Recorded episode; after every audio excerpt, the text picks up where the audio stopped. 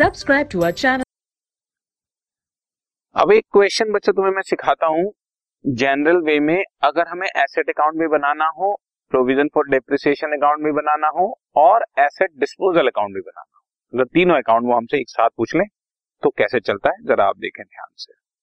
अगर हमें एसेट का भी बैलेंस दिया हो प्रोविज़न फॉर डिप्रिसिएशन भी दिया हो, और हमसे वो डिमांड कर रहा हो कि आप हमने एसेट डिस्पोजल अकाउंट भी बनाकर दिखाएँ। तो आप देखें एसेट डिस्पोजल अकाउंट में बच्चों, वो मशीनरी या एसेट जाती है, जो बिक जाती है ना, उस पर प्रॉफिट या लॉस कैलकुलेट करने के लिए हम एक सेपरेट अकाउंट बना देते हैं। खैर, इसका तरीका समझो। एसेट का ओपनिंग बैलेंस दिया होगा और एक्यूमुलेटेड डेप्रिसिएशन का ओपनिंग बैलेंस दिया होगा। बैलेंस ब्रॉड डाउन दोनों लिख लो पहले। फिर देखो ड्यूरिंग द ईयर जो एसेट बिक रही है, वो कब बिक रही है?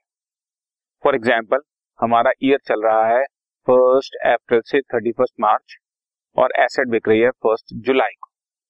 तो इसका मतलब अप्रैल मई जून तीन महीने का डेप्रिसिएशन लगता है उस एसेट पे। उस एसेट पर डेप्रिसिएशन लगा दो थ्री मंथ्स का, जो भी दिया हुआ है।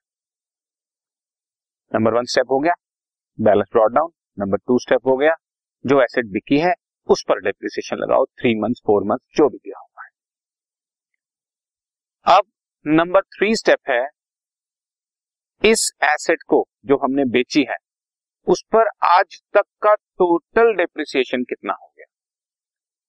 जब खरीदी थी तब से लेकर करंट ईयर तक और करंट ईयर के तीन महीने या चार महीने जो तुमने और डेप्रिसिएशन लगाया ना ये वाला भी, इसको भी इंक्लूड कर देना। जब खरीदी तब से लेकर आज तक का टोटल डेप्रिसिएशन कैलकुलेट कर अब इसकी जो भी कॉस्ट है उस कॉस्ट को आप यहाँ पर एसेट डिस्पोजल अकाउंट लिखकर उस कॉस्ट को यहाँ पर ट्रांसफ़र कर दो एसेट अकाउंट लिखकर। ये आपको मैं इसको यहाँ से यहाँ ट्रांसफ़र कर दो।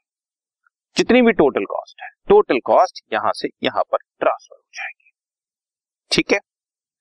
इसके बाद बच्चों उस पर जितना भी टोटल डिप्रिसिएशन है, उस टोटल डिप्रिसिएशन को यहाँ पर एसेट डिस्पोजल अकाउंट लिखकर, इस फिगर को, ये टोटल डिप्रिसिएशन वाली फिगर को यहाँ पर ट्रांसफ़र कर दो प्रोविज़न फॉर डिप्रिसिएशन की फिगर लिखकर, यहाँ पर, इस टोटल को।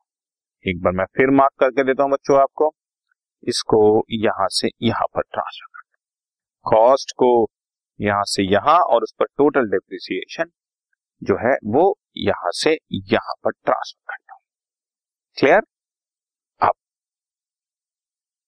ये दो चीज़ें करने के बाद आपने एसेट डिस्पोजल अकाउंट के क्रेडिट साइड पे लिखना है, वो एसेट कितने की बिकी है? बाय बैंक सो सिंपल अब, अगर क्रेडिट साइड पर फिगर बच रही है बच्चों तो वो लॉस ऑन सेल बच रही है और अगर डेबिट साइड पे फिगर बच रही है तो वो प्रॉफिट ऑन सेल फिगर बच रही है। स्टार लगा दिया मैंने। स्टार लगाने का मतलब इन दोनों में से कोई एक ही फिगर होगी। ठीक है? एसेट के से टोटल कॉस्ट ट्रांसफ़र होकर आई प्रोविज़न फॉर डेप्रिसिएशन से टोटल डेप्रिसिएशन ट्रांसफ़र होकर आई। बाय बैंक सेल किया बैलेंस फिगर लॉस या प्रॉफिट आ गया। ठीक? अब क्वेश्चन ऑलमोस्ट खत्म है। अब अगर कोई और नई एसेट खरीदी है तो एसेट खरीद लो बच्चों। और यहाँ पर सिंपल बैलेंस कैरेट डाउन बचा दो ठीक, ये क्वेश्चन भी खत्म अकाउंट भी खत्म। और यहाँ पर साल के एंड में जितनी भी बची हुई मशीनरीज हैं, उस पर डेप्रिसिएशन लगा दो। ये ये वाली जो है, साल के एंड में जितनी भी बची हुई एसेट है, ये वाली। उस पर डेप्रिसिएशन लगा बस इसका भी बैलेंस कैरेट डाउन आपके सामने आ जाएगा। समझ रहे हो ना? तो ये आपके सामने मैंने एक प्रोसीजर बता दिया है। आपको अगर asset account provision for depreciation और एसेट डिस्पोजल तीनों एक साथ बनाने आ जाएँ तो कैसे चलना? राइट है? Okay okay?